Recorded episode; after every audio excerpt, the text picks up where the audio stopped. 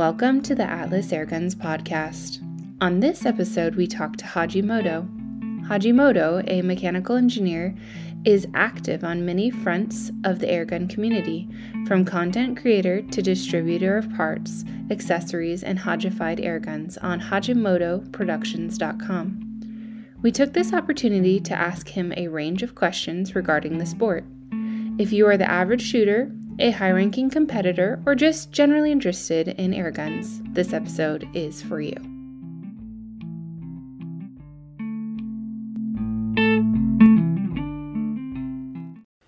I guess first off, the one of the first questions I have for you, and these are all fun questions. Where do you get the phrase "What's going on, people"? Where did you come by that? It was uh, if you if you get to know me, you'll know that I'm a I'm a bit of a character. I have a, a sense of humor, and I like to try to make people laugh. I try to make them smile.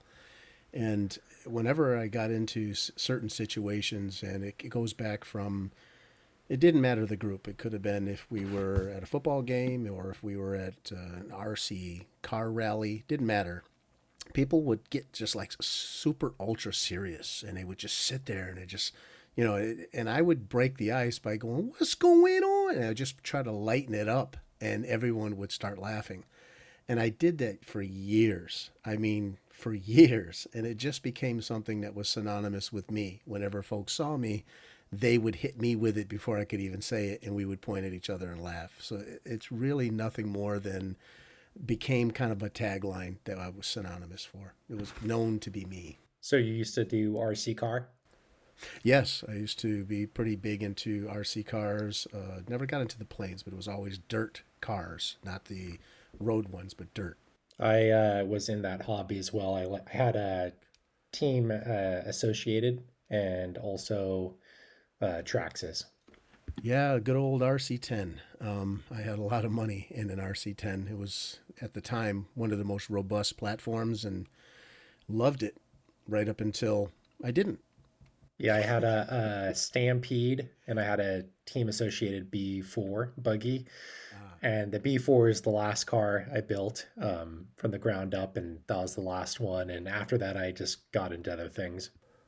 Yeah, same with me. It was, it's just like everything else. It kind of runs its course, um, and you said, okay, let's see how far I can take it, and and it just started to take more time. It was getting more difficult to enjoy it it just seemed like it was transcending from fun to work.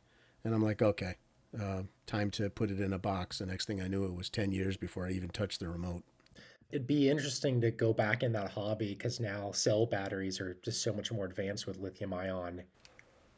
Oh, I can just, when you're saying this, you're you're you're actually very diabolical because right now it's like putting breadcrumbs just outside the mousetrap. Well, and then the motors too are brushless now, so they don't have those bushings touching the the center rod, and so they conduct electricity better. The efficiency's uh, astronomically higher. I've always thought about just going back in, diving back in, but I'm not going to because if I do that, I'll be stuck for a little bit, you know. Yeah, and and that's why I'm not doing it for you because I don't want to see you get drawn back into it. So I'm gonna I'm gonna stay away from it as well. Okay, so some fun questions. Uh, if the U.S. Constitution is uh, redrafted in the future, can they adopt the phrase "What's going on, people"? Uh, yeah, yeah. I'm a I'm a I'm a proud American, willing to share that with the with the country. And question two: Mexican food or pizza? Pizza, pizza, pizza. What kind of pizza? It honestly doesn't matter um, as long as it's a New York style pizza, not a Chicago style pizza, um, and I'd be happy. And what's the difference for a California like me? I do not even know the difference between a New York and a Chicago. A Chicago pizza is typically more bread. It's very, very thick and doughy. Um, the New York style can be folded and it's more pliable. It's a thinner crust. It's not as much bread. I do the folding technique. And I've had other people be like, why do you fold a pizza? And then when I lived in Maryland, everyone folded pizzas there, but I just don't eat pizza that much. So, yeah, the, if you don't, I think, I'm not positive, there are still certain blue laws that exist in some of the states on the East Coast where you could be arrested if you don't fold it. Okay, favorite U.S. state other than the one you live in? Favorite U.S. state. Uh, that's difficult because there's so many good things about so many. Texas, definitely my favorite is going to be Texas. And why is that? I think Texas has every climate that exists is in that one state. And if you go to the hill country near Fredericksburg, is probably not a more gorgeous area of Texas. And and that region is absolutely beautiful. Love it there. That's the wine section, right? Yeah, correct. And if you head a little more east, you get to the hill country where there's beautiful mountain mountainous areas and great evergreens along bodies of water. It's so beautiful down there. I mean, yes, it's a it's a little hot, um, but you can cool off just like you can anywhere else, right? We, uh, my wife and I, stayed in Krause Springs, which is about forty minutes west of Austin, and it was awesome. Krause Springs is like this natural spring. It's privately owned on a private property and so you can do like private camping and stuff like that. But it was phenomenal. I mean just so beautiful. So yeah i love texas. Uh, question number four for you. Uh, airline companies that you avoid or just let's say one company that you avoid. Um it's gonna i don't know if there's any one that i avoid anymore. The ones that i avoid are now gone. Um, those were years ago. But uh, let me let me just think about that. If I wanted to avoid one, who would it be? It would probably be Delta. I just don't get along with Delta. For me, it's United, and I don't think it's necessarily United's fault. I think it's San Francisco because every time I fly out of there, they cancel the flight due to fog. But it's just left this bad taste in my mouth for for United. I won't I won't fly with them anymore. Well, you're departing the San Francisco area, aren't you? Correct. So it's San Francisco's fault, no, without a doubt. Yeah, and they they contract I think ninety percent of their flights with United. Uh, favorite book or movie? The book. Let's do the book first. Uh, probably the Rush Limbaugh um, book that he wrote. I can't remember the title right now, or the Howie Carr book. Either one of those were really, really good that I enjoyed. Um, and movie would definitely be if if it can only be one, but it'll be The Matrix. Um, but there's a trilogy associated with The Matrix. But if I had to pick one, it would be the very first Matrix, the ver- first one. The the two sequels were so bad and so good in, in different ways, but the I mean really left a bad taste for the the original. And now they just came out with that sequel. Did you see that? I didn't see it, and I'm getting really mixed results from um, a lot of fans and people who I know. But I've always had, I've always had this bad luck where if someone says I went to a restaurant, whatever, and man, did was it horrible. And if I would avoid the restaurant based on that, and then if I did happen there for whatever the reason, someone invited me out and we ended up there the meal was fantastic. Service was great. So I don't really give much credence to what one person's experience or what they thought. So I hear really people were let down. I haven't seen it, but I want to watch it and I don't want to be swayed where someone, you know, ruins it for me and gives me a, you know, a, hey, wait till you see blah. You know, I don't want that, but I'm looking forward to seeing it. Yeah, I uh, I enjoyed it with my wife. It was definitely entertaining, but I I wouldn't obviously rate it on the same as like a Lawrence of Arabia kind of bar, but who's going to the Matrix for that kind of uh, entertainment value? You know, they're going to get entertained. They're not going to get, um, you know, a superb filmmaking at a, at a master class. exactly.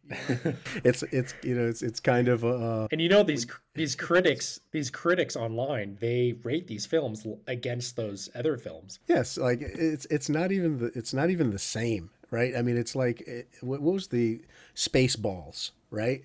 You're gonna you're gonna take Spaceballs and put it up against something like uh, Silence of the Lambs. I mean, is that is that even a fair comparison? oh man, si- Silence of the Lambs is probably one of my favorite films. The dialogue is insane. Um, it's just like a chess, you know, it's like a chess game going on the whole time when you're listening to the dialogue. Yeah, it's so deep. It's such a the part about that movie that I think was like layers folding back. You know what? I won't go down that. I'll say another movie that did that for me was The Sixth Sense, which was the only movie in my entire life that honestly got me.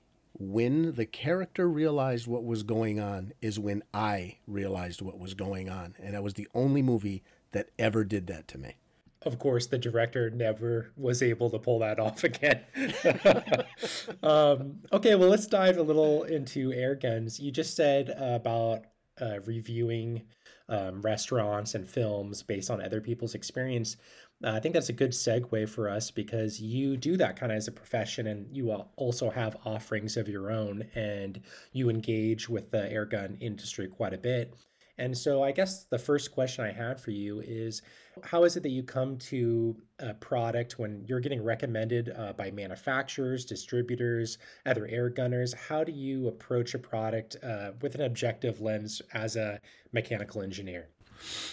I try myself, it has to have some kind of appeal, meaning uh, there has to be some draw. If it's, I, I know my friends over at at Crosman Benjamin are going to get their feelings hurt a little bit, but it's not like they haven't heard it before.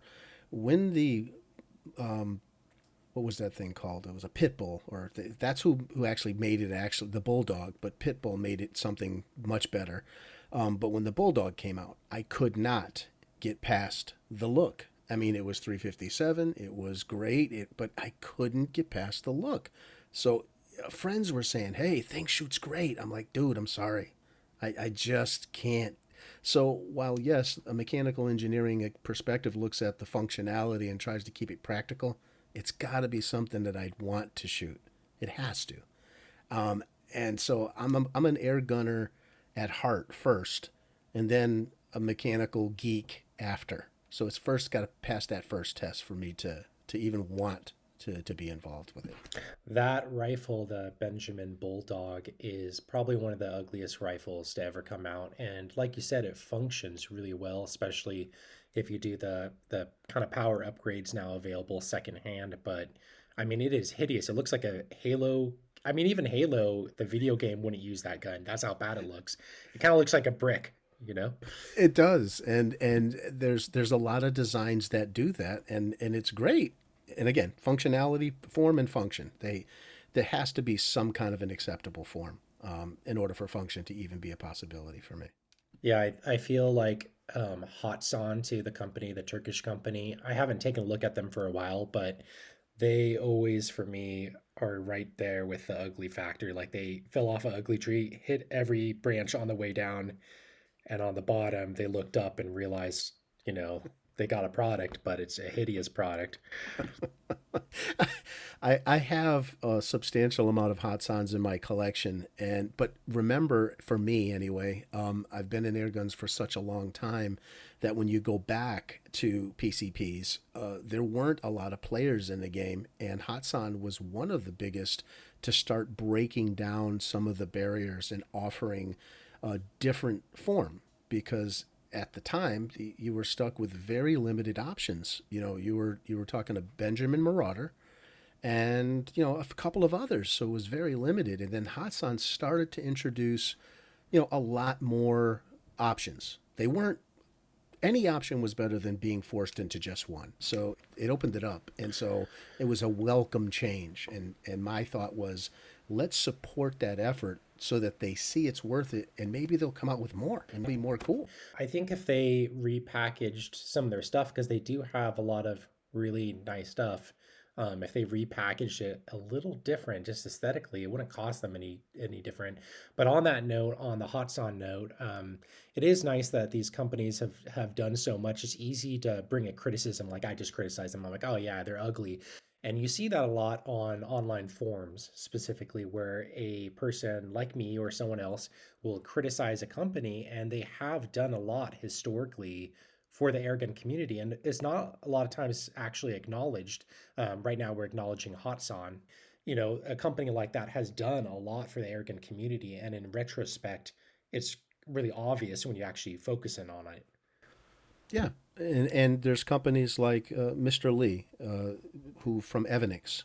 Okay, he's he's a guy who at most of the look at look at the history of a lot of the pieces he's made. They're edgy. They have a look to them. They're not the norm. They just don't subscribe to the norms. And I think pushing that envelope forces everyone to be a little more creative. You know, stop being so sterile and just kind of make it what you want and it'll appeal to someone, not everyone you know, it's just it's so subjective. So tell us a little bit about your airgun journey. At what age did you get an airgun, and uh, what was your first airgun? The saying mine probably didn't happen until I was a late in my teens, maybe uh, 19, 18, 19. But the airgun exposure, I'm the youngest of three brothers. And when we were coming up, uh, funds were pretty hard to come by with my family. And so it was, I grew up in a shared environment. You know, if, if there were a, a little dirt bike, you're sharing it with your brothers. And being the youngest of the three, it means I get the, I have the smallest vote. Um, so use, I'm the bottom of the ladder. Uh, so it was a share, always a share, and it started with a, a Red Ryder. and it was just shared amongst us until it just wouldn't work anymore. And then another one was purchased, and I got the old one. And that's where the tinkering and trying to fix it to make it work and got more life out of it, it became kind of mine because no one wanted it. It just wouldn't work. But I knew how to make it work and, and got it to work for me. And then that passion from then on just kept going um, to like a Crosman 760 XL. Uh, my cousin had had one and uh, used to go over and just hang out with him and just shoot that thing all day long. Um, I mean, we, we shot. I think if the Audubon Society were actually, you know, if there were some, if there weren't a statute of limitations, they probably would lock me up. I think anything that had wings and, and feathers, we shot it. It was like insane, and we were such mischievous, shooting every bird we could. It was like it was thinking back on it, it was horrible. Uh, but that's that grew into then break barrels, which that again later in my teens, and it really that's when my brothers kind of looked at me and kind of said, you know, what are you doing? You paid two hundred dollars for that stupid thing. You you know you could have got a nice Ruger 1022. I said I own a Ruger 1022. I already had one well, you know, you could have got a whatever, fill in the blank. And they just could not see the value in air guns. And even though it was a break barrel, it meant I was shooting relatively for free. So, you know, you'd buy a, a box of pellets and you just break barrel. There's no paying paying for the propellant. It's literally just free shooting. And you could do it in the backyard. You could do it in the middle of the night in the backyard, not bother anybody. Nobody even really knows you're doing it and that never left, even though owned firearms, lots of powder burners, um, big, you know, stuff for deer, bear, elk size stuff, shotguns, you name it, but always had a couple of air guns in my collection and they've never left. And at what age did you jump back into the, let's say, big boy air guns, the PCPs, that kind of stuff? When did you get introduced to that? That happened um, I'm trying to think exactly, was probably in the 2005 ish area, is when CO2s were, were really, you know, strong then. And I never got into the CO2s. I just, for whatever the reason, I just said, ah, you know, I, am not really into that. I don't know why. Um, because they're valid and the, the genetics behind PCPs is based on the CO2s, and that's where they came from but I never ever got involved with them. I stayed with the break barrels, and it was I, I don't know the exact year, but if I had to guess, 2005 ish, somewhere around there, and started seeing what was happening with people converting um, their CO2s to high pressure air in the underground, so to speak, and kind of perked my interest. And I said, hmm, those numbers are looking pretty good. Um, but the ammunition hadn't evolved then, so you were limited for accuracy then was really projectile driven, but still, that's about when it caught my interest again. What was the first higher end gun that you really appreciated and that you purchased? I think higher end is a bit subjective because at the time it's it's either higher end in quality build or higher end in dollars. You know, let's do let's do quality build. Quality build would be Air Arms. It was the very first really quality built PCP. Uh, even though the Diana break barrels were considered well, I'm, I'm saying let's get out of the break barrels and start talking PCPs. It would have been the Air Arms. That that is when I said, "Wow, this is almost firearms grade manufacturing here." The bluing, uh, the, the the trigger, the all the metal parts were beautifully machined, and that's when my my jaw kind of hit and said, "Wow, these things can be really nice." When did you start getting into the airgun industry? The airgun industry kind of uh, it, it was a symbiotic relationship of of me developing things on my own because again can't stop tinkering. I've always got to try to mess around with things. And over over the years acquired pretty much my own machine shop as you know so because i wanted to fabricate myself or i wanted to tweak myself. And, and in doing that working these different air rifles whatever they may be so that they performed better for me no one else for me and then sharing that with friends or community so then my relationship with the community started to grow into a tinkerer that shares. And the industry then came and grabbed me by the shirt and pulled me in and said, you know, tell us more. I share more. And I did, and I do. I, I willingly, openly, as much as I can, share as as much as I can within reason, but I don't necessarily go to a $5,000 lathe that I have to show it being done. I try to do it in a way where if you went to your regular hand tools in your shop, could you perform it? And let me try to show you how you could. You know, keep it common guy stuff because air gunning is really supposed to be that. Anyone can drop couple grand and go to a, a, a smith and have them do that for you. But I mean, if you're trying to enjoy it yourself, I that's the way I kind of operated. Let me see if I could do that. I mean, while yes, I'll do things to a machinist level, that's just me because I'm meticulous and I can't do it halfway. I, I just want to make it right, but I don't expect others to do it that way. So I do it more of like a if two guys got together and they were just, you know, sipping a cold one in the backyard working on an engine of their of their car. Hey, I think we can rebuild this type of thing. You know, that's what the community did for me. Do you think air guns were kind of an incipient event in your life to trigger the mechanical engineering path you got into?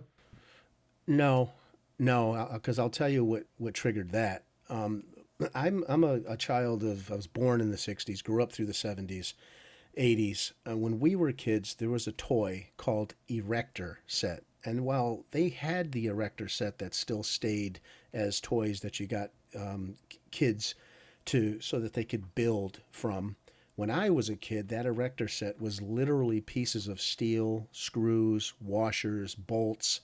It was you could if you if nobody really watched you, you could create something that was capable of cutting your finger off. I mean, it was these these were industrial level parts that they they gave in these kits. That was the birth of the engineer in me. I never stopped with that kit. I built things that my brothers just looked at and shook their head and like, what is wrong with you? type of response. And I'm like, isn't that cool? And they're like, no, that's that's stupid. But for me, it it was using this kit to whatever I could think of I could build. That really started it for me and then applied that to everything. It didn't matter if it was my bike, it didn't matter if it was a walkie-talkie that a, a friend had, and I, and I and I'm hooking it to a larger antenna to get a better signal. I mean, it just went for everything I ever touched. Oh, that's really cool. So anyone that comes across your media or your offerings sees an affinity for the Umarex Gauntlet. Can you tell people how that started? Absolutely, I certainly can. Um, again, because of the um, sharing of videos and being able to produce videos made it easier than writing an article. While I could sit and write an article to go through the the written word to, to really do it properly it requires a lot of vetting right you're reading it again and again and again you know from different perspectives to make sure that you've covered it in a way that anyone that reads it really isn't going to get lost and that took too much time for me so i could make a video in less time which was a show me format. I'm showing you. Here's what I did. I'm not telling you. That's kind of hard to follow. Here, I'm showing you. And so, in doing that capturing of it, I started instead of telling guys um, on a Marauder, uh, do this with the valve, um, and here's how.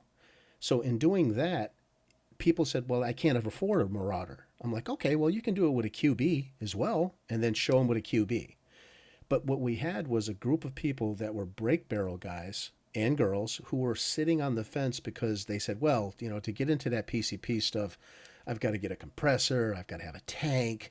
You know, the rifles aren't cheap. That Marauder's 400 bucks. I mean, and so they were what I called sitting on the fence. They there was something needed to happen to push them over the edge.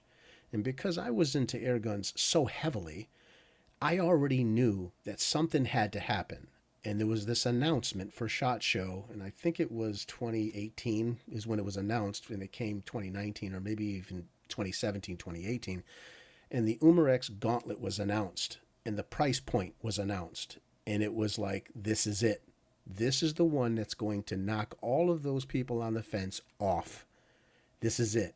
The price point eliminates the need for the biggest excuse, which was expense, and it checked all the boxes.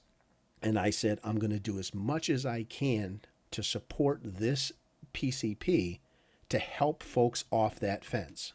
And that's why I did it. It wasn't because Umarex Gauntlet was the most awesome PCP ever made. It was the first to offer it at sub $300 regulated rifle, multiple, a lot of shots, bottled gun, bolt action, magazine fed. No one did it until that point. No one for sub 300. And I said, this is the moment for me to take this and just as much as I can. Hey, Springer guy, I was a Springer guy. Dude, look at this. And it, it just happened to be perfect timing and it just took off like wildfire. Yeah, the the history of PCPs, let's say from 2005 till now, I, there's really three guns that have broke the window, and that's the Marauder. That was the first big wave and the gauntlet was definitely the second the first gauntlet. Um, when that was introduced i remember just how many people jumped in for the first time. It, it was it was pretty incredible. Um, and then now i think the third wave is including many manufacturers that are coming up uh, around the same price point between 3 and 500 it includes the gauntlet 2 um, the newer avengers and um, a few other offerings as well. And it just um, is it was definitely a big moment in the airgun industry to see the the first gauntlet come out. And I just remember people being like, "Wow, you know, this thing has got so many features." It it checked so many boxes, and I agree with your assessment from the Marauder to the Gauntlet. And I'd say that what took place was, and the reason you and I are making that comparison and that big of a, it's a big gap between those two because remember when the Gauntlet came out, the Marauder already had a 10 year history. So there was 10 years of Marauder history there, and now the Gauntlet comes out. So when you look at the gap between after the Gauntlet to whatever, and I say whatever could be whatever the next rifle we talk about, and we could say the Avenger. Because in my opinion, that's the one that knocked down and checked a lot more boxes, kept it at the low price point, but introduced adjustability gave an adjustable regulator, gave side lever cocking, gave uh, the hammer preload adjustment. Those boxes were boxes that were not ever available. At the the Marauder offered them, but didn't have side lever cocking, didn't have a regulator. The Gauntlet did a lot, but didn't offer the adjustability. So now the next big step was, and it was a very short period of time chronologically. When you look at it, it was only a year or two so the the advancement in the PCP market has has accelerated at a blistering pace to see options in rifles sub $400 that you and I could say, "Man, I never thought I'd see that." And it's here. So continuing on that on that train of thought, uh, the medium priced entry level guns nowadays are much more advanced than the highest priced guns 10 years ago. Uh, do you see that resulting from innovations in technology, or do you think that's coming from the competition in the market? I think that's interesting. I, I think competition is necessary in order to have innovation happen, right? That that's that's a that's a given in economics. But I think the advances in manufacturing, um, meaning the manufacturing plants that were producing air rifles, if you look now, you'll see manufacturers that used to manufacture firearms. So when you look at the Korean market, for instance, those were firearm manufacturers that weren't allowed to produce firearms anymore, but they're using those manufacturing techniques for the airgun market. So it elevated the quality of what you got. So I think the innovation in materials, manufacturing, and tolerances of those materials in manufacturing really gave innovation a place to exist. If it didn't happen, I don't think we'd be here. And between the first uh, gauntlet and the second gauntlet, um, what what differences do you see just from someone that's actually tuning these rifles? Uh, how, what's the quality difference that a consumer can expect from a stock rifle, not one that you've touched, but a stock rifle? There's uh I had a relation I have a very good relationship with Umarex USA. And they polled a lot of different folks and they have their ear to the ground in the industry. They're listening. They see the forums. They stay plugged in. So they they know. They listen, they watch. The the part for me that I don't own the company, but if I did I would have done things differently. To me, there's just not enough advancement between the Gauntlet 1 and the Gauntlet 2. There was a changing of the look. Okay, they gave it a better stock. They changed a few things they gave it a bigger bottle, and operating pressure went up a little bit, and the storage uh, pressure went up. But the functionality of the rifle, still bolt action. Folks st- still, if they didn't like the Gauntlet 1, they're still complaining about that in the Gauntlet 2. It has the exact same trigger. So, in the innovation side of things, while the rifle produces more foot pounds of energy, it's if I can use an analogy for the auto industry, the Umarex Gauntlet comes off like a Mopar. You know, the the horsepower, the Challenger, the Demon car, the one that just has you know lots of just raw power. It's hard to keep it you know keep it bridled, but when you get into it and shift that shifter and push the clutch down, it's it's hard. It's you know it, this is like you know muscle car type of stuff, and that's kind of the niche that the Gauntlet is holding, where the finesse market on you know easier cocking, um, the ability to have more adjustability falls into that tuner finesse side of things. And that's kind of where I see it. There's not enough mechanical advancement in the Gauntlet 2 to justify, and I know it intimately. So I'm speaking that because I intimately know how they work. That if you owned both, you'd say, wow, the stock has kind of changed, but, you know, man, it's got a 4,500 PSI bottle. And then you'd scratch your head there's now compare that to the Gauntlet 1 and the Avenger. There are huge distance between those two.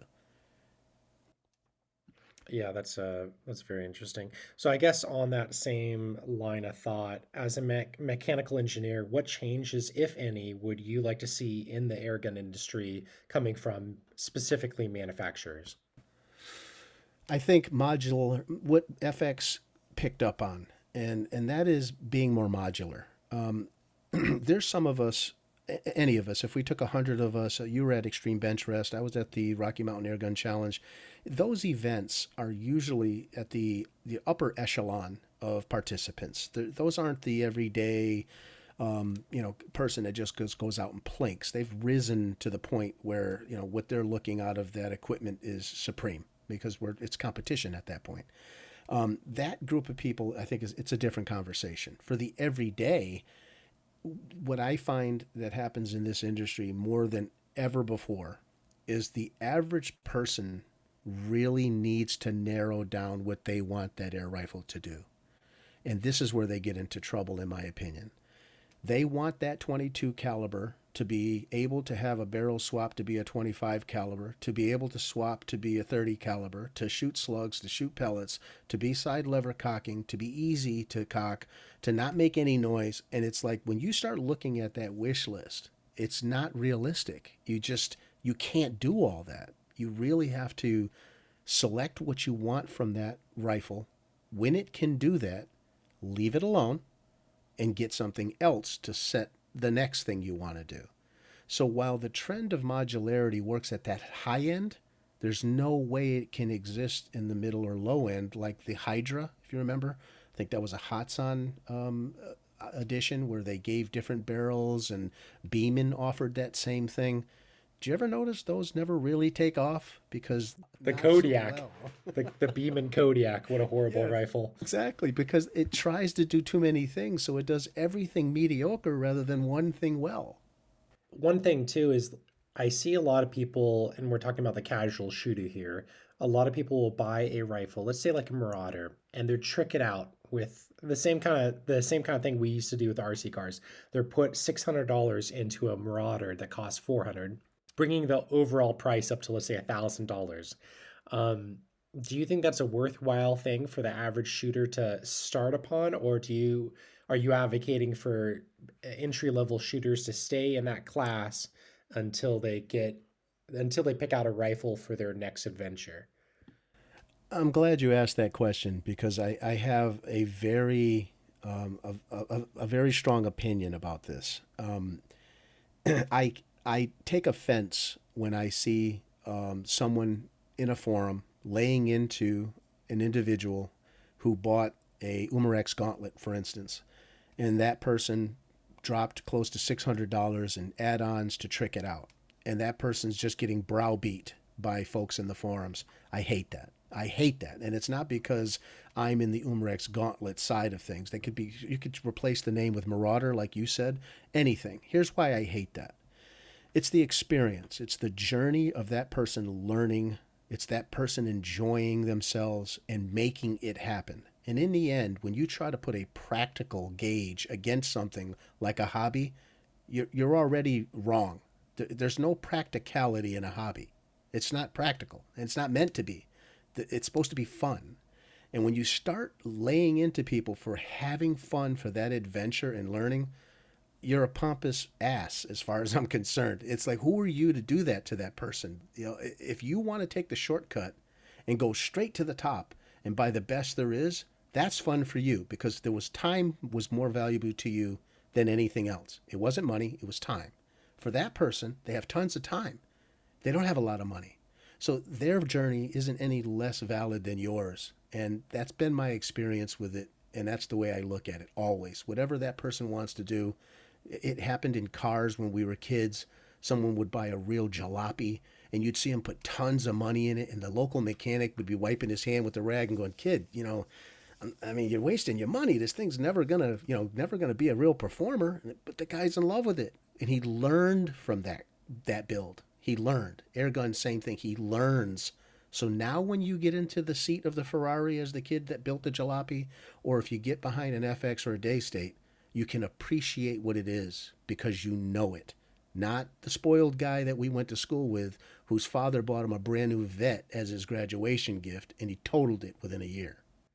That's uh, I really appreciate that view of things. I think that's um, I think that's the appropriate view because it is something just like the RC cars that we were used to being in. If you didn't initiate that process of tuning and um, getting into the mechanics the actual little tiny RC parts, you wouldn't have the appreciation or the knowledge to appreciate the the team associated or the higher class, um, whatever the product is. If you start with a basic thing and you spend money on it, that is part of the learning and part of the joy. And on that note, I guess the the thing I would ask is let me collect my thoughts here for a second. I I guess the thing I would ask is when you're approaching a higher end rifle, how how do you distinguish tuning versus just adjustments because I think that is a blurred line now for people because people will buy, let's say, a, a Daystate or a an FX rifle, and they are awesome rifles, both of them in their own right. And yet, there are a lot of people that kind of skip that entry level, go straight to the nice pro class rifles. And I think the the difference between tuning and adjusting is something that a lot of people don't understand, and I see a lot of misunderstand uh, misconceptions of that. They, the, a lot of times people are talking about adjusting. What's the difference between adjustments and tuning for you? I think they're one and the same. I think it's semantics, to be honest. I just think the uh, the understanding of what an adjustment does in the realm of tuning is where the problem is. The end user who is looking at it as a simple adjustment, when in actuality they're tuning the rifle. Maybe not to the degree where you and I are looking for um, you know, sub MOA groups where we're trying to get the ultimate in not only group size but in efficiency from round to round, keeping it consistent. There's the there's the holy grail of that conversation, right? That's competitive level tuning, which is in its very raw coarse stage adjustment. And the the thing that the industry has done for years, which I I get it, it's it's a marketing game, is the feet per second, right? That was the big thing, right? Air gun. This one's a 900 feet per second. Uh, this one's a thousand, and that number meant everything. When you when a kid, a young shooter, an air shooter of any kind, walked into that shop and looked at those boxes, they were looking for the one with the biggest number. And that stuck with people, just like cars with horsepower, just like vehicles with top speed. It's all, you know, the six cylinder lawnmower, you know, that an American will buy because, you know, I got to have that. You know, he's up mowing his lawn at 100 miles an hour. It, there's no practicality in that thinking. It's bigger is better. And that's the adjustment mentality that people are getting. They're chasing that number, not understanding the tuning side and the physics side. And then that's when someone says, well, you know, you're getting into that ultra geeky stuff and you're a mechanical engineer, so that's why you, you know, you guys, no, you should be thinking that way too. The reason the letter on the side of the tire of your car has a letter is because of its speed rating. If you don't pay attention to that and push that tire beyond what it's supposed to do, you're going to have a blowout. And an air rifle should be no different for you. You have to understand what it's supposed to do and not push it beyond that. So ballistic uh, coefficients in getting, you know, between subsonic, transonic, and supersonic, understanding that is the thing that they're just not getting. And they're going, oh, I want 1,200 feet per second. I want 39 foot pounds of energy. Why? And I'll ask that question. Why? Why do you want 39? Because it just, you know, that hits really hard. Okay, but do you realize what the speed is of the projectile you need to achieve that? And you're now in a transonic, supersonic range at the grain you just told me. Yeah, but I mean that doesn't really mean anything, right? So when you end it with a with a preposition, you don't really understand it, and that and maybe I went off on a tangent just now, but what I'm saying is I think people don't really understand it when they say adjustment. They are talking tuning and you have to learn it. You have just like you said with the RC cars. If you bought a speed control and used the wrong speed control on a brand new motor that you just put in that electric car and you burn it up because you didn't understand the dynamics of the battery pack, the speed control and the motor, you learned real quick. Damn, I just spent a hundred and something dollars on that speed control. I ruined it. Well, I got to buy another one. You won't make that mistake again.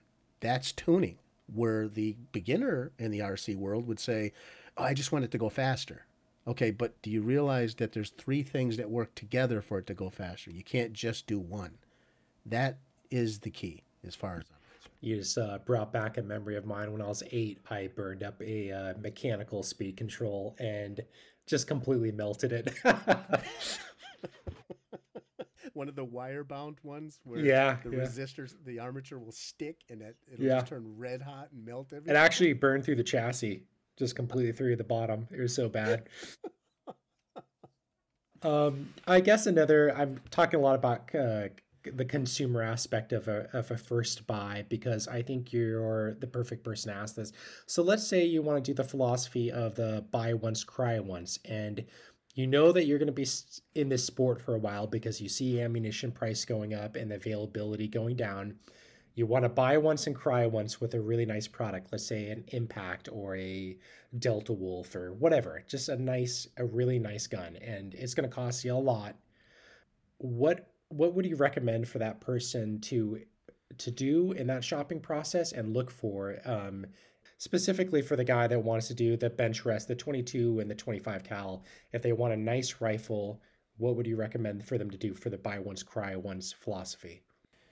I think they would have to let go of everything that they think they know um, and focus on what it is they want to achieve. And as I alluded to previously, is don't get this grand idea that it's a coverall. Pick something, focus on that, and say that's what I want to do.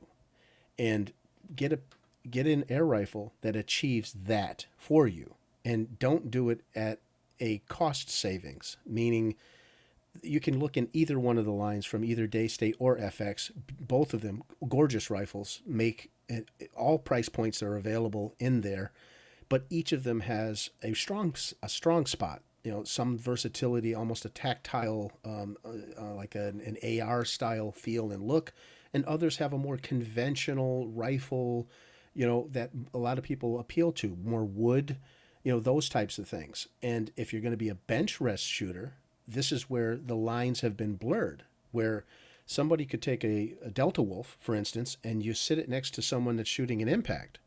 And both of those will be extremely accurate in a bench rest situation. Whereas normally you wouldn't have that. You'd have the wooden rifle conventional shooter be the bench rest shooter and you'd have the tactical you know, aluminum uh, you know, AR style is more for the if you were doing the 22 long rifle setup where you're going from stage to stage and you need something that's you know really tactile. That's not true anymore. It's it's blurred because the accuracy of these rifles. So I think it really has to do with the end game. What are you trying to achieve? And once you have that answer, that's where most of the people can't answer that question. Well, I really don't know what I want. Well, then you got a problem because you have to apply that just like you do with anything else. I'm going to build a house. Well, how many bedrooms do you want? Well, I really don't know. Well, you're not building a house, dude. Because until you figure that stuff out, you just don't start construction. And if you do, you're going to have a house with 14 different additions on it. You know, think it through. So think of what you want to do and then start looking for the vehicle to get you there. Is I think what needs to happen rather than this grand shotgun approach, pardon the pun, of it. I just wanted to do everything. And on that note, if you are a person that's interested in actually competing, what gun would you personally go after if if it was you just doing bench rest shooting? In in the bench rest shooting, this again, uh, it, there's it's evolving. Okay, what bench rest used to be in the airgun industry was pellet only. It was always pellet only. But if you look now, bench rest is evolving into slug. So when you start talking slug, it's not only so now we have to kind of narrow it down and say, are we talking Con, you know conventional pellet shooting only? Are we talking in the slugs? Are we saying below caliber 30 30 and below? Are we talking 30 and above? Because that really are the three different areas that need to be defined before i can honestly cover that. Because there's one in the middle that will cover the majority of them right? And that would be something that can shoot slugs and can shoot pellets, but it's not a big bore. Um, if you're under 30 cal, and then let's do also our second answer as one that is shoot has the ability to shoot conventional pellets and slugs. Okay, then I can't just say one. There's two different platforms though that perform well in both, and it's going to be what I, I keep saying Daystate and FX because they both do it so well. They don't. They both do it so well. If you took a red wolf, you can do either of those, pellet or slug, and you're going to do well. And if you go into the Daystate, you can grab either the crown or the impact and do the same thing. Where I think it gets a little crazy is the Delta Wolf starts to go into a into an area of I mean James Bond stuff. You know, it's cool to have all that, but is that really necessary for you to be competitive? And I think the Red Wolf gets it done, as with the Delta Wolf is just like a James Bond gun. And in the FX Impact, you can do everything, and so can you do that with the Daystate Red Wolf. I own both, by the way, my own collection, and I love them both for what they do.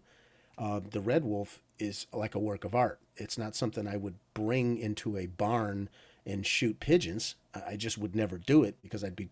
It's just so gorgeous doesn't it wouldn't be able to take a you know a, a barn nail sticking out through a lacquer finish and uh, which I would cry. It's laminated stock, um, and it's a super long barrel. As where the impact is a little more forgiving. You know, it's aluminum, it's anodized, uh, it's a little more robust.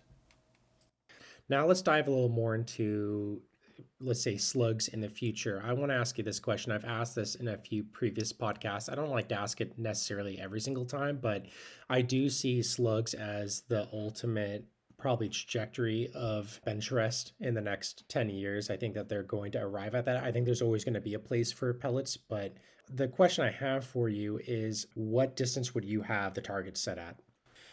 Yeah, Slug has uh, the innovations in air rifles has pushed the 100, what used to be 100, and you can go back as short as five years ago. 100 was like the thing to do. 100 now is a no brainer. It's not even a challenge anymore. Um, and pellets. And so we start getting into the limitation of physics and ballistic coefficient. A pellet is losing so much energy so fast that beyond 100, you're lobbing. I'm not saying it won't hit the target, it will. But you're doing this long arch. And the longer that projectile is in the air, the longer it's in space between point A and point B, it's more affected by any of the variables that are happening environmentally. So you start to have a diminishing return. And so 100 yards, I think, is great for pellets. They could even push that to 150, to be honest, at the way things are shooting now. Uh, but when you get into the slugs, 200 is going to be the new the new norm as far as I'm concerned. Because if you did a side by side, if I, I take my LabRadar and I'll shoot a 100 yard with a, let's just take the FX Impact. I've got it set up. I'm shooting a 25 grain pellet and I shoot at a 100 yard target. I take that same rifle, I shoot a 25 grain slug. I shoot it at the 100 yard target. And if I look at that LabRadar result, what I will see is the slug is hitting the target at 100 yards with the energy that the pellet achieves at 50. That tells you everything. So you should be start doubling and pushing those slugs out. The ballistic coefficient means they need to be pushed out. Yeah, when I look at these competitions and when I went to EBR, I was purely spectating. So I just went there watching people, and I was there obviously for this podcast. But when I was watching people, it seemed too easy, and they're shooting pellets. And I immediately thought, man, this needs to get bumped up to slugs because we have that technology now. And then I know, I think the competition Trinier uh, does a slug option, but you know, I'm I'm really surprised that the Rocky Mountain and the EBR haven't jumped on that slug route and doubled that distance because that seems like the next big jump, at least at the competitive level.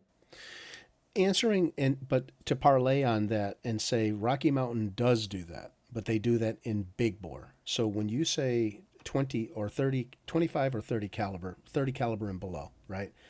There, you're right. 100 yards is pretty much it but the minute you get into the big bore, they're 350, 400 yard targets at Rocky Mountain Air Gun Challenge. Correct, and that's the that's the same with EBR. EBR has they don't do it by the caliber size; they do it off the energy output at the muzzle. So the minimum energy level at EBR at the last 2021 event was 150 foot pounds.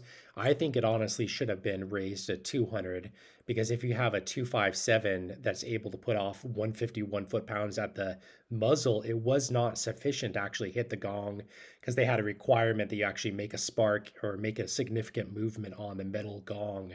So I know the competitions are set up differently uh, between EBR and, and RMAC, but the slugs are allowed obviously at EBR.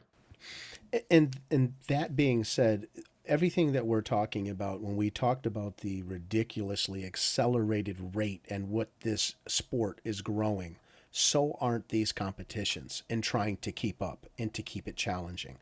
Um, the speed competition, for instance, I don't, I don't, they've got that nailed down, right? They have it nailed. We've got the equipment now that allows you to shoot as probably as fast as you could humanly shoot. So it becomes, you know, it's practice. Practice makes perfect.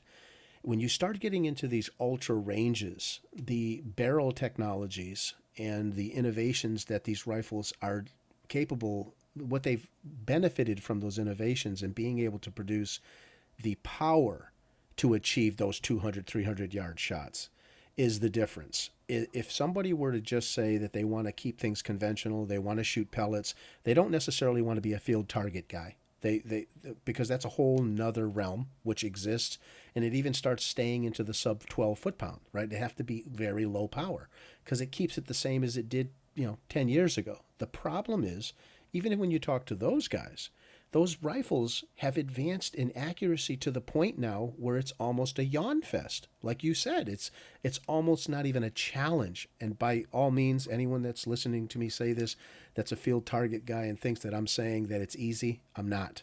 That's not what I'm saying.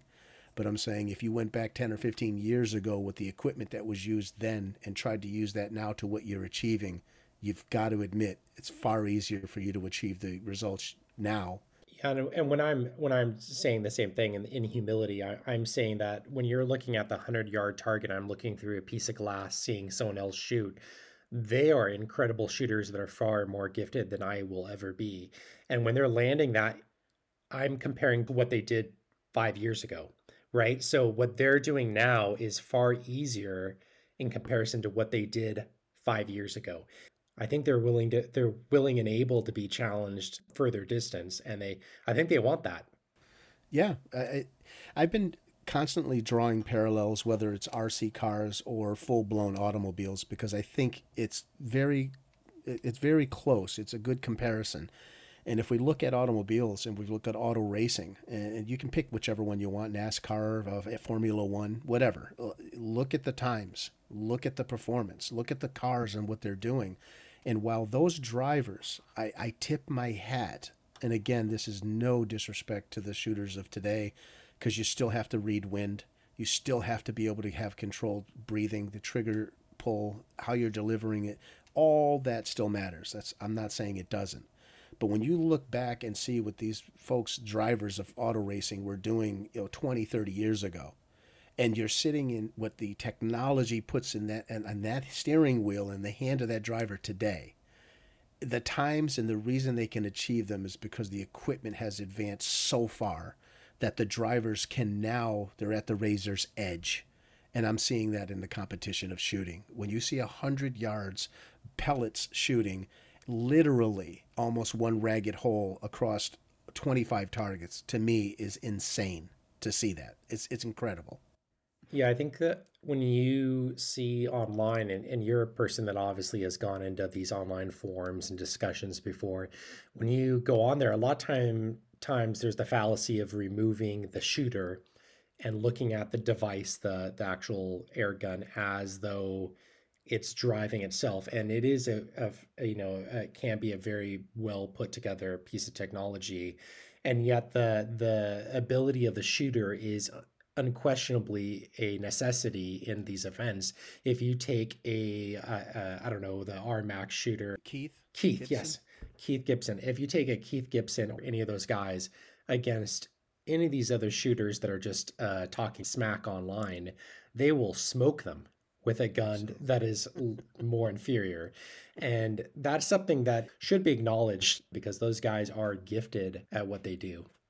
Agreed, 100%. And that same thing is what happens when um, I've seen it all too often. Um, if if uh, a bunch of my friends, if we're all in our late teens hanging out and we all have our cars that we've just worked on for the last three days, who knows? Transmission, clutch, engine work, exhaust, sound system, it doesn't matter. You worked on this thing for the last two days. And now you all meet up and you're showing it off and you're proud and this one kid um, whose father bought him a brand new, you know, top of the line uh, Hemi Challenger or something, and he drives in, the group tends to look at that person as you have not even a clue what you have, and I could take the the lamest car amongst us and run against you and probably spank you because you don't even know how to use what you have, and that kind of happens in the forums where you'll see someone that has more money than time. They'll go and buy a Delta Wolf, and then they'll come into the forum, and you can see it happening. They'll say, "Hey, how come I can't get any good groups?" And uh, here it comes. You can just, you know, it's going to happen. It's going to be that group that's sitting in the parking lot looking at the kid drove in with the brand new Hemi, going, "Man, you're a spoiled brat. You shouldn't even have that. Why don't you start with a Marauder and then come back and talk to us?" Yeah, and obviously the good shooters are going to rise to the top and have good shooting platforms. That's kind of like a capitalistic normal thing that if you are performing well and you have the resources or the sponsors to get a good gun, that is a natural progression. And I think a, a little more humility and just getting to that place of shooting well first before you start to criticize other people and especially the people at the top is a is a good practice for everyone including myself. Uh, let's segue a little bit uh, before we kind of end this conversation. I'd like to talk about massachusetts and your shooting there. Sure. Um, in the northeast uh, it's an area of the country that's there's a lot of uh, anti-gun in this area. Um, when you start to go to from New York, New Jersey, uh, you know, you start getting into some of these areas in, in, in the Connecticut region. There's a lot of lockdown um, on guns in general, and they tend to look at anything with the form, and it doesn't matter if it's a firearm or an air gun. It just gets frowned on. It's a it's a weapon. What do you need that for? You know, in this day and age, what do you need that for? Um, you know, and it's it's it's terrible in in a way, but at the same time, there is a huge community of shooters, hunters. Happens every fall. You know, whitetail deer season, uh, gray squirrel, rabbit. There's a lot of it that goes on. It's just it's difficult when you go to the middle of the country or down south. If you go Texas, as soon as you start to go below uh, the Carolinas, right? It's a totally different atmosphere. It's a different, a totally different thought process when it comes to shooting. And when you head out past the Mississippi, heading west, totally different attitude. We're stuck in this. I don't know. We're in a rut up here. Um, and can't get people. Pardon the pun on that rut because of deer season. But you you get up into Vermont, Maine, New Hampshire. Those areas of shooting is is welcome because it's a way of life it's literally getting meat in the freezer. So it's it's accepted. But the minute you come south of the Vermont border, start coming south, it changes. It's not necessary. What do you need to do that for? Type of an attitude. So you your ranges, your gun ranges, your firearms become even harder to do, which means you'll see a lot of shooters now transcending to air rifles because they can shoot in the privacy of their own backyard. They're not bothering anybody. They still can get the joy of trigger time, accuracy, and smile on their face to be able to hit that target that they wanted. And it's very inexpensive. And I'm noticing in this part of the country, it's happening everywhere, though. I think, to be honest, I think if you polled the entire country, it's huge everywhere because of this COVID thing, forcing people to find another outlet that uh, is individualized. Um, it's airgun is growing huge because of that because there's so much frown on the firearm side. Yeah, for me in California, it's a lot the same mentality as Massachusetts. So frowned upon that I was doing the precision stuff, and I got out of that because A, I had kids and I wanted to have fun and not pay a bunch of money, not spend a bunch of time. But also, I just really like the simplicity of being able to shoot in my backyard and that accessibility i think is the primary motive along coupled with the technology uh, innovations in the last uh, 10 years. And it is uh it's just a real pleasure you know to shoot and not not deal with all the regulations that you have and the societal constraints um, when you're talking about frowned upon. That that is a hallmark here in california where people really look down on you if you are into firearms and it's a constitutional right that is uh, sadly neglected these days around here at least I, I think it's a it's a growing trend. It happens a lot, a lot all the time, and I, I see that you um, you had a conversation in because I'm in Massachusetts, and so is a good friend of mine, Mr. John Swenson, of New England Air Guns, and his he told his story and how it came about. That says it all up here. Where can I shoot? Uh, where can I go? What what can you, there, there there isn't a lot of choices. There's not a lot of options. You go to Texas, you go to Utah, you go to places where there's so much land. You can pretty much set up your own range on your own land. Well, when you get up in this area, it's too there's no spaces like that. And it, it's really hard to find it without if and if you take your air guns to a firearms range, which I belong to a range, I'm part of a gun club you bring firearms on that and you get that, you know, guys looking at each other snickering. I mean, you almost just don't even want to go there. Yeah, and as someone that has shot firearms, one thing that I have an issue with at normal ranges is that you do encounter people that do not know what they're doing. They don't know how to fire a gun and to do it safely. And I do think that the ability to shoot in your own backyard with your own parameters set up and your own safety protocols is intrinsically safer because you're not you're not introducing any element of danger from another shooter. Agreed. I think the the sad part though is with both of both of us are saying and it's the sad part of is it becomes less community and that's the sad part where i can invite six seven ten friends here at my place and we can shoot and enjoy ourselves that used to happen at the range yeah that's definitely a hallmark in the last two years with covid-19 so it is a it is a definitely definitely a bummer um, culturally so do you uh, do you shoot in cold weather up there I younger years, yes. I don't really have a tolerance for the cold anymore. I'm in the wrong region of the of the country for that. Um, the the issue that for me is I try to shoot. Uh, the issue that I have is most of my shooting is a performance. If I'm doing a review on a on a on a rifle, that review requires chronographs. It requires sound meters. It requires uh, multiple video cameras of different angles because I try to present as much information as I can visually in a review that I do than a bunch of numbers. I, I try to, you can, a thousand, you know, a picture speaks a thousand words. And if you're looking at something and there's an overlay of three different uh, video or graphic images, you get a lot more information from that. The downside to that is they're all driven by batteries and batteries suck in the cold. I mean, you'll get a 50% reduction in the lifespan of that battery. I'm, I'm watching the needle drop, uh, trying to get through something. So if I just set up for a joy of shooting, it's it's it's okay, eh, but I don't get enough time uh, as of late to do that. Just you know, have a, sh- a shot session of me just enjoying and getting some trigger time. It's all it's either a tune or I'm doing a review and with the cold, it does not do well with all the equipment necessary. And the other thing is the mechanics. Uh, the, the, everything acts a little differently when it's cold. Um, so you know you get more viscous uh, lubricate lubricants that are in there. They start thickening up. Things start not working the way they really should.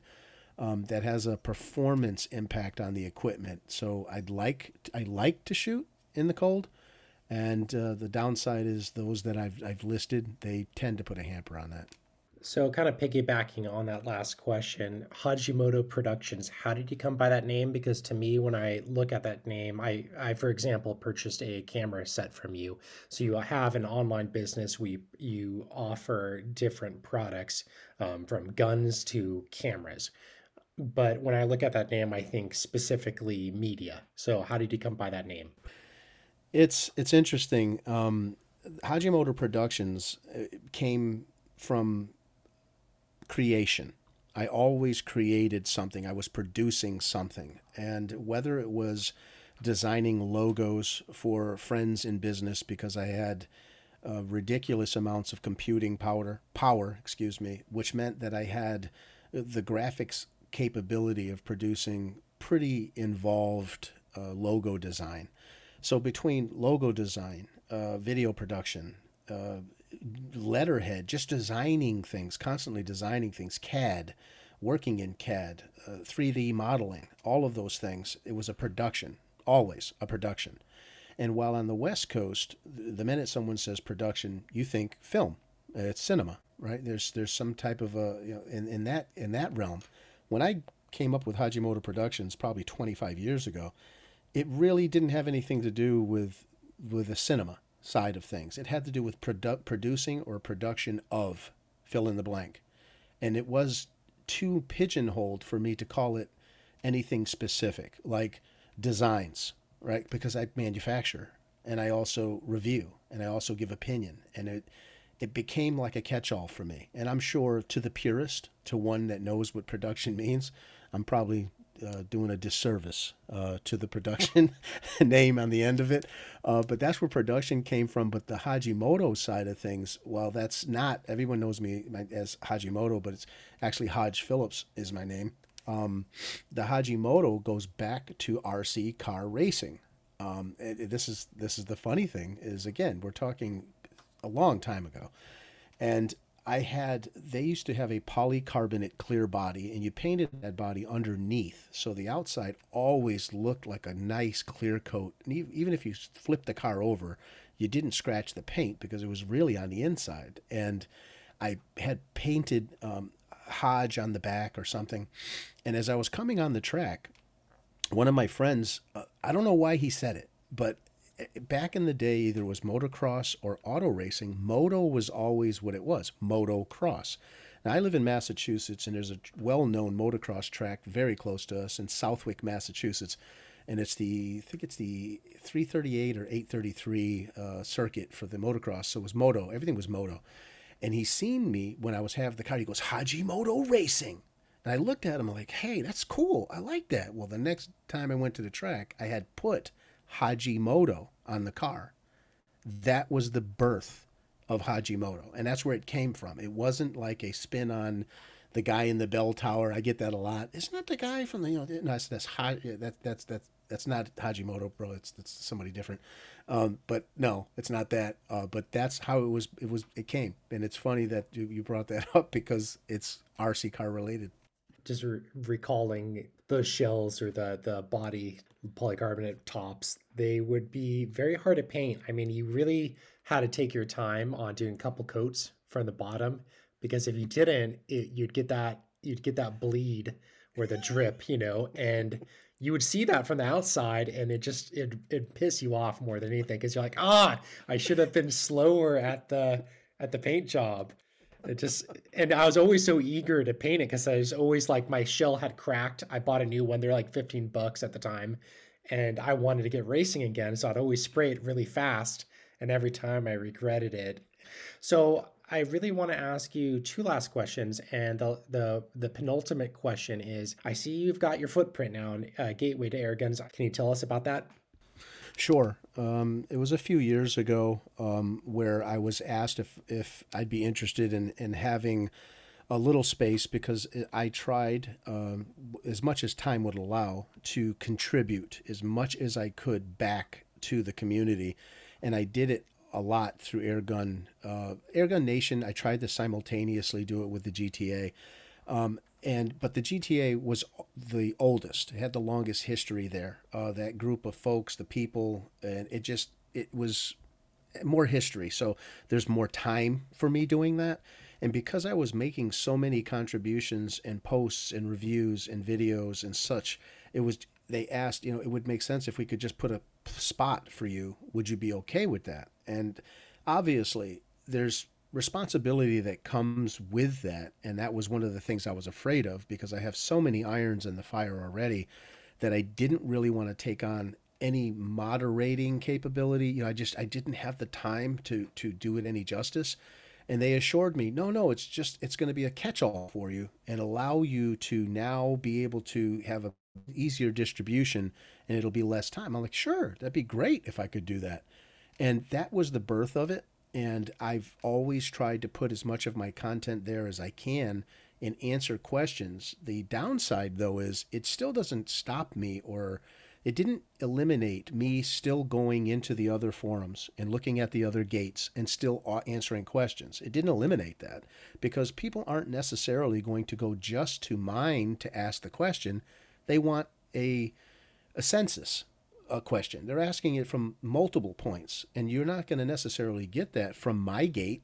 Uh, my gate may only get viewed by someone that thinks it's Umarex or Gauntlet related only, which is a bit of a mistake, but that's what it just comes with. It's synonymous with that. So it it never really took off to anything huge, but it gave me a place to be able to put my content in one area, and if anybody needed to reach out to me, I thought it was, it was to be honest, it was it was very flattering, and I liked it, and it was awesome that they did that for me.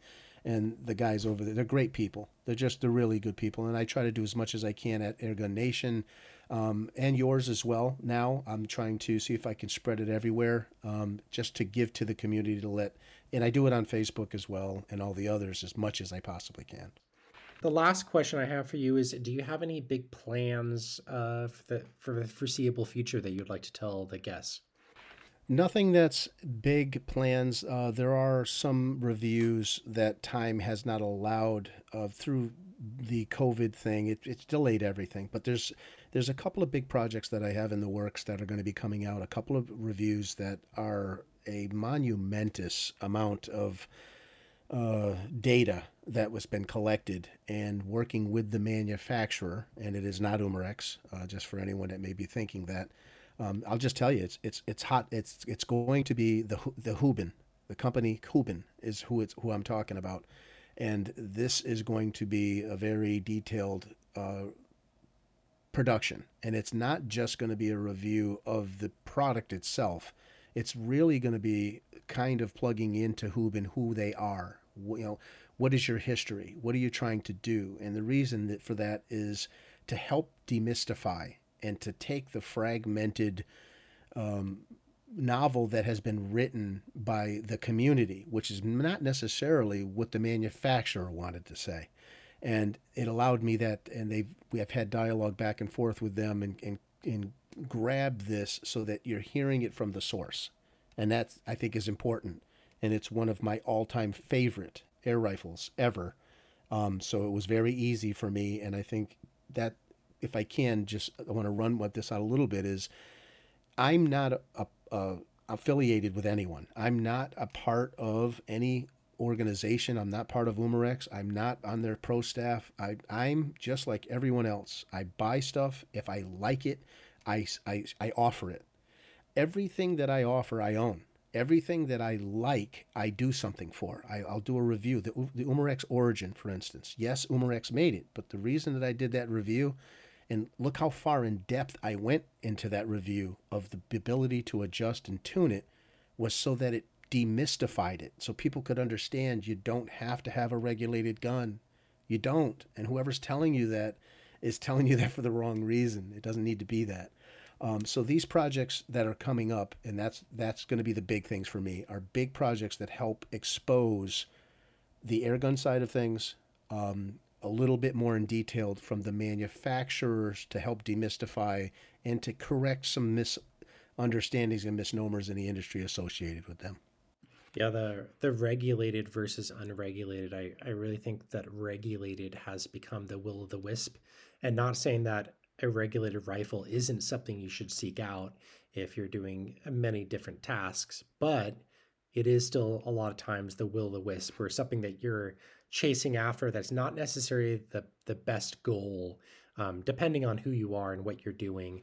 But let's um let's end here. I think this has been a really productive conversation and i'm really glad we talked today because we had a lot of stuff to learn from you and i'm really happy about that. Let's do some social plugs. I know you have your website hajimotoproductions.com are there any other channels that you would have viewers or listeners um, go to yeah, I think it, I try to keep it consistent through all mediums. Um, so if it were going to be on Facebook, it's HajimotoProductions.com, um, as well as uh, Instagram. It's going to be HajimotoProductions.com um, or Hajimoto Productions. On Instagram, it gets a little different. You'll see Hajimoto Prod or Hajimoto Productions. They're one and the same, but obviously you'll see one with a lot of activity and it's because I nailed both of them down. But HajimotoProductions.com or Hajimoto Productions on any of the wherever it may be um, is how people find it. Thank you for that. I appreciate it. It's been a it's been a real pleasure talking with you, and uh, you've got gears spinning in my head, and that means another iron being put in the fire. So. All right. Well, it was a pleasure talking to you, and I'll talk to you very soon.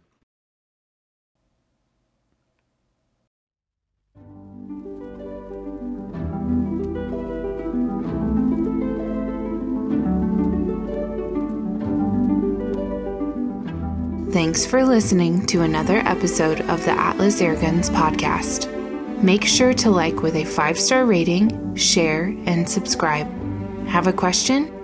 Email atlasairguns at gmail.com.